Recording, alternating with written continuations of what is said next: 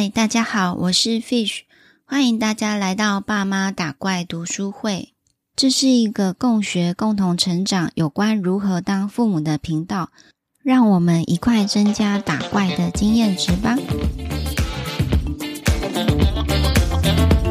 今天要与大家推荐的书籍是《父母的保存期限只有十年》。会知道这本书，是因为平常我上下班的时候都有在收听 Podcast。平常也会听一个频道叫做“唱学宇宙”，余维畅他就有推荐了这一本书。余维畅他本身就是有亲自参与小朋友的成长，如果小朋友在他工作的期间突然去找他，他一定会抽身起来陪伴他的女儿。我听到这本书的书名的时候，父母的保存期限只有十年，那时候就会想着，十年是哪一个十年呢？为什么作者会说只有十年？那时候当下内心充满了很多问号。先前推荐的《家庭里的素养课》这本书，看到颜安秀他也有聊到父母的保存期限不止十年这个话题。他觉得亲子时光是可以好好经营，是可以超过十年的保存期限的。刚好这两者的说法好像就是两个人在对话一样。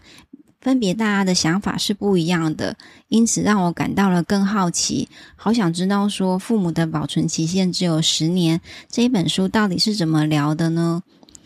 这本书的作者叫做汪佩婷，她是一位非常畅销的亲子书的作家，目前已经写了十一本书喽。其中她最有名的书就是《为故事书长大的小孩》，培养孩子的英文耳朵。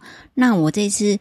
有机会拜读他的书籍是《父母的保存期限只有十年》，然而这本书是在二零零九年出版的，非常久，对吧？可是我觉得这个就是经典，所以才会被经过了这么多年还会被人家推荐。在我有机会打开这本书的时候，解开我的谜底，大家知道这十年是哪十年了吗？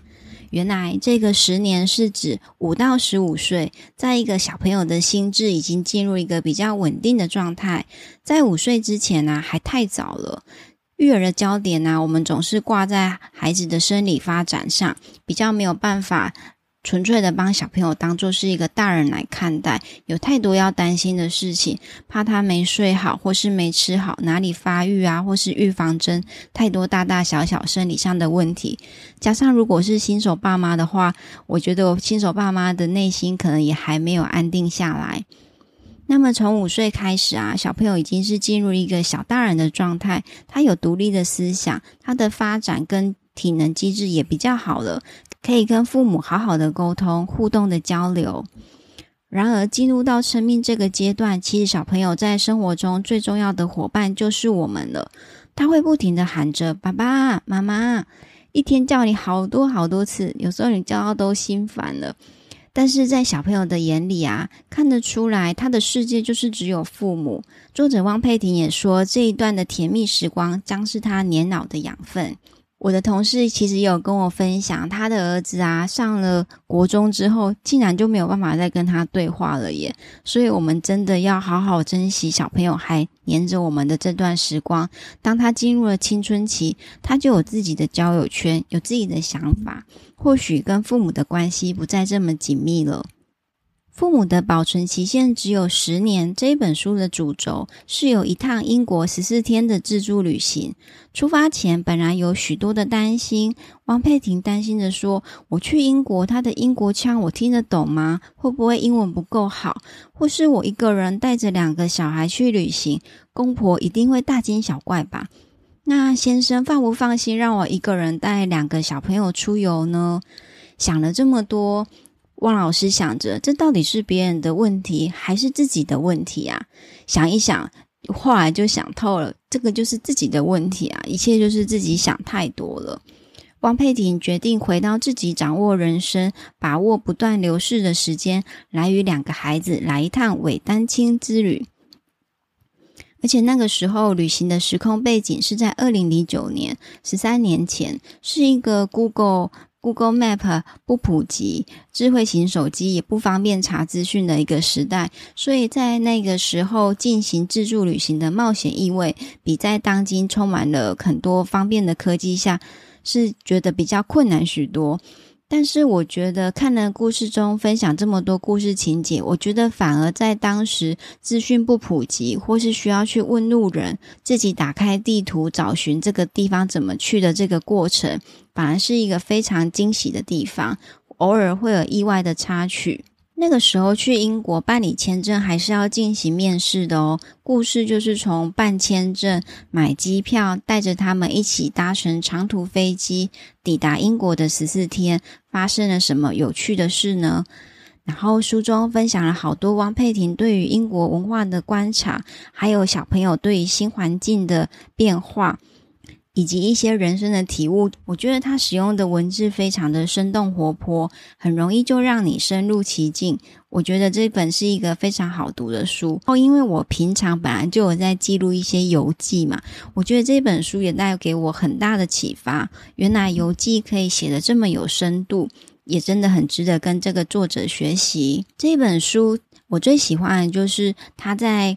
书中会印刷几张彩色的图片，拍摄是他们家两个可爱的小朋友，姐姐跟弟弟，他们的笑容都非常的纯真，非常的可爱，笑到月亮弯弯的小眼睛，我都觉得哇，他们的小孩感觉就是全全身充满着幸福感，你看得出来，这就是一个充满爱养育着小孩的那种环境长大中的那种氛围，我内心也感到一股很温暖。可是作者都说啊，就是去到那个英国啊，看到再美的风景啊，其实妈妈的眼里也是只有小孩子而已，再美的风景都只是背景。非常的认同这句话。书中还穿插许多童趣的插画，原来这些童趣的插画是他们家弟弟画的哦。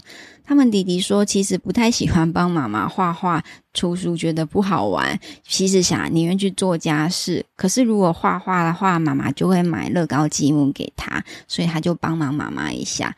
我觉得弟弟分享这个真心话这一段，我也是觉得很有趣。原来小朋友就是会为了奖励，或是为了让妈妈开心帮忙，会一起付出努力。那在书中的后记，姐姐也有分享说，我不喜欢妈妈一直写书，不喜欢妈妈的生活都是书书书，不跟家中的小可爱一起玩，而且天天使用电脑，对身体跟眼睛都不好。我看到这一段分享，让我感受特别的深刻，因为跟我们家中的场景非常的像。不过我们家的小孩才三岁，因为我。如果想要写作的话，就是趁着孩子睡着，或是早上五六点赶快偷爬起来写一下。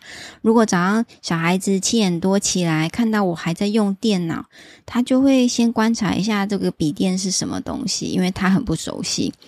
接着他觉得笔电应该不是他的玩具，他就是说：“妈妈，不要用电脑，关机，你来陪我玩。”就直接下指令给我。当然，我那时候就是要赶快检查我的档案有没有存档啊。不管我的思绪窜到哪里，我就是要先关机去陪他。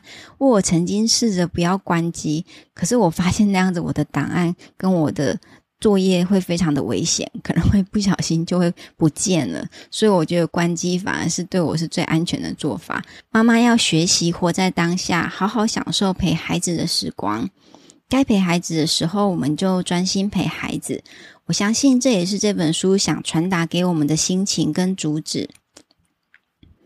另外，分享一个非常有趣的章节，主旨就是说，原来我们花了这么多钱来英国啊，还坐了一趟飞机，结果没想到小朋友最喜欢、最喜欢的是喂鸽子。父母跟小朋友在同一件事情的落差，就像尼加拉瓜大瀑布的高低点差别这么大。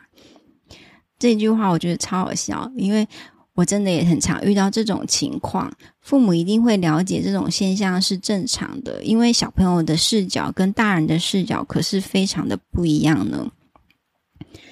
故事是分享着他们在巴斯这个城市待了四天三夜。妈妈本来很期待一个人的散步啊，看看风景，没想到他们却在一个不起眼的小空地，特地来这边三次，喂一群鸽子吃面包。其中啊，有一个鸽子，它的脚受伤了，被弟弟跟姐姐取成国王。他们特地去买了吐司喂他们吃面包，他们感到非常的开心。这也让我另外想到啊，像我们之前带着两岁半的七宝到垦丁旅行，其实那时候我最期待、最期待还是看企鹅，我最喜欢他们了。就没想到我的小孩竟然不喜欢海生馆，因为可能那时候他太小了，海生馆的建筑比较高一点，所以其实他看不太到，他只能感受到那个灯光，所以他的情绪不是很好，变成我们要安抚他，我们都没有办法好好进行，只好快闪海生馆，真的非常可惜。我记得那时候我就写下这一段心情小语，与大家分享：育儿的生活就是这个样子。育儿的行程就是要以孩子为主，做适当的调整，必要的话也会放弃原本安排好的行程。现实生活中的不可控就是这样，随时会发生，而我们能够做的就是顺势而为，会比较快乐。孩子带给我们最大的礼物，最大最大的收获，当然就是活在当下了，享受这片刻的美好，看那发自内心的笑容。没有掺杂其他隐藏的想法，多么真心啊！汪佩婷推荐的与五到十五岁之间的小孩来一趟国外的自助旅行，超级令人向往。我已经想好我们的第一站新加坡，那你们呢？想不想带着孩子一块出发呢？要去哪一个国家呢？一起创造那个最令人回味的时光吧！这一次 Podcast 游玩了两天上架，不知道大家有发现吗？或许收听的人还不是很多，因为我自己决定要调整一下我自己的步骤。如果为了一个礼拜一定要讲一本书，我自己变得很有压力，变得比较不开心，为了交作业的感觉，所以我就调整一下我的步骤。可能就是文章，当然是会一个礼拜写一篇，这是我的兴趣，也是很喜欢写的。那录音的话，我尽量会抽空找时间安排，可能就比较没办法固定上架了。当然，我还是很期待把我的声音向宇宙说说话，让大家听到，也很希望可以听到你们任何的消息与回馈哦。我很开心你听到了这里，想说声谢谢你。这是一个共学、共同成长，有关如何当父母的频道。希望我们可以一起变成更好的大人。欢迎你推荐我的频道给身边可能会喜欢的好朋友，给我五星留言评价，就是给我最大的支持与鼓励。